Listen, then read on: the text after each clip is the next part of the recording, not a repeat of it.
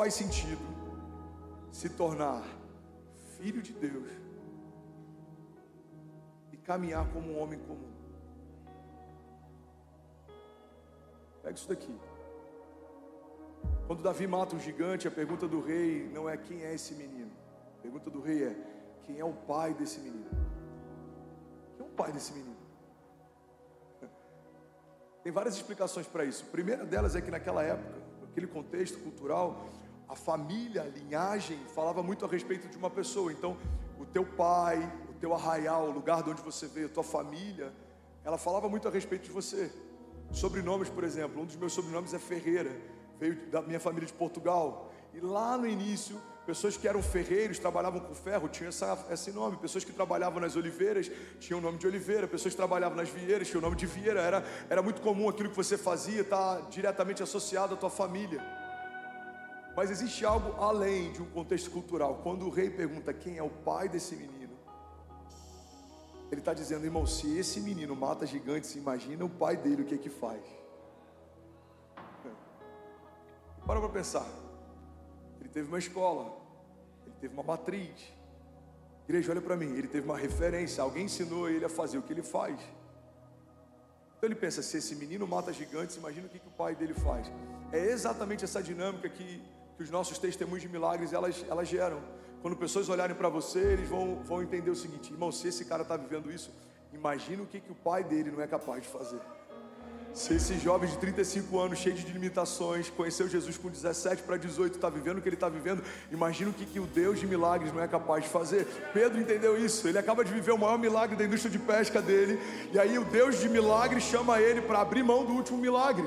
Ele fala, Pedro, larga tudo que eu acabei de te dar e me segue. Não é, não é contrassensitivo isso? Deus acaba de te dar algo e pede para você abrir mão de algo, é porque Deus sempre vai te dar mais para você entregar mais. Pega isso, irmão. Deus vai te dar mais para você entregar mais. E você é a única pessoa que pode quebrar esse fluxo. Quando você está satisfeito com o último milagre, você está abrindo mão do próximo milagre. Tem muita gente que está dizendo: Deus, eu não vou me envolver mais, eu não vou ser ousado mais, eu não vou dar esse passo de fé. Para mim está bom isso aqui. Então você se garante no último milagre, você abre mão do próximo milagre. Mas Pedro entendeu: é melhor caminhar com Deus de milagres do que me agarrar ao meu último milagre. Você é filho de Deus. Você tem noção do que é ser filho de Deus? Você tem noção do nível de carinho que os filhos do pastor recebem? É porque eles são pequenos. Mas quando se tornarem adolescentes na igreja, aí muda o jogo. Você tem noção do nível de crítica, nível de olhares que o filho do pastor tem? Se o filho do pastor faz bagunça na sala do kids, meu Deus. Se o filho do pastor passa correndo no meio do culto, meu Deus. Mas por que que acontece? A medida de graça é maior por um período, depois a medida de pressão, expectativa é maior em outro período. Mas por que isso acontece? Por causa da filiação. Ele é o filho do pastor. Por que, que alguns herdeiros são odiados dentro das empresas se eles não construíram uma história dentro da empresa e do nada assumiram um papel de gerência? Não é pela pessoa, ninguém tem nada contra a pessoa, mas a filiação que deu um acesso faz com que pessoas rejeitem um herdeiro que não construiu uma história. Por quê? Ele só está aqui porque ele é o filho do patrão. Você percebe que tanto para coisas boas quanto para coisas ruins, a tua filiação, ela define muito da tua história. Então vamos ser sinceros, se somos filhos de Deus, qual o sentido de andarmos como um homem comum? Você deixou de ser natural, você é um fake nerd? Você deixou de ser natural quando você se tornou. Desculpa, eu tinha que soltar essa. Quando você se tornou espiritual. Bíblia diz que quando a gente morreu para o mundo e nasceu para Deus, não somos mais homens carnais, agora somos seres espirituais. Então, se eu deixei de ser natural para me tornar espiritual, eu preciso ter uma jornada espiritual e não mais uma jornada natural. O problema é que tem muita gente que é filho de Deus, mas quer caminhar como se fosse qualquer um. Irmão, você não é qualquer um, você carrega a própria vida de Deus dentro de você. O Deus que fez os céus e a terra, o Deus que fez em seis dias tudo que existe desde que eu sou no sétimo, o mesmo poder que ressuscitou ressuscitou Jesus Cristo dos mortos, o poder de redenção, o poder de ressurreição, ele habita em você. Então não faz sentido viver uma vida natural caminhando ao lado de um Deus sobrenatural. Alguém comigo aqui, diga amém. Você não é mais natural, você agora é sobrenatural supernatural. Você tem que ter uma história que ela vá além daquilo que você poderia sozinho. Eu preciso ter uma separação entre aquilo que eu fazia sem Deus e aquilo que eu faço com Deus. Aquilo que eu, que eu tinha sem Deus e aquilo que eu tenho com Deus. E o mais importante, aquilo que eu era sem Deus e aquilo que eu me tornei com Deus. Cara, eu conheci o André Fernandes até 17 anos. Eu sei que ele era assim. Mas o André Fernandes, depois que Jesus entrou, uau! Cara, eu sei o que, que o André fazia, agora eu vejo o que ele está fazendo. Eu sei o que o André tinha, agora eu vejo o que ele está tendo. Eu sei que o André sonhava, agora eu estou vendo o que ele está sonhando. Eu sei quem ele era, agora eu estou vendo o que ele está se tornando. Tem que ter uma diferença entre antes e depois de Jesus na nossa história. Para que pessoas perguntem: quem é o pai desse menino? Quem é o pai desse menino?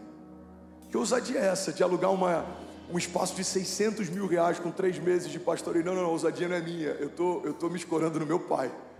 Deixa eu te apresentar o meu pai. Ele é o Jeová Jireh, Ele é o Deus da provisão, e nele não há falta.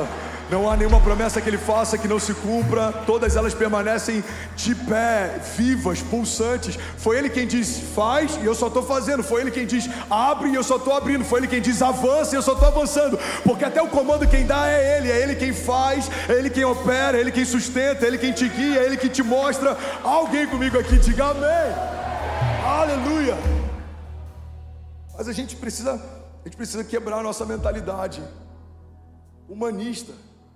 Uma das maiores crises da nossa geração é ter cristãos sem uma mentalidade cristã. Igreja, olha para mim. Tem muitos cristãos que ainda não têm uma mentalidade cristã. Você crê em Jesus, mas você não se move a partir dele. Isso é como um ateísmo na prática. Não no conceito, mas na prática que é um ateísmo na prática? É você crer que Deus existe, mas viver como se ele não existisse. Eu creio que Deus existe, mas eu tomo decisões como se ele não existisse.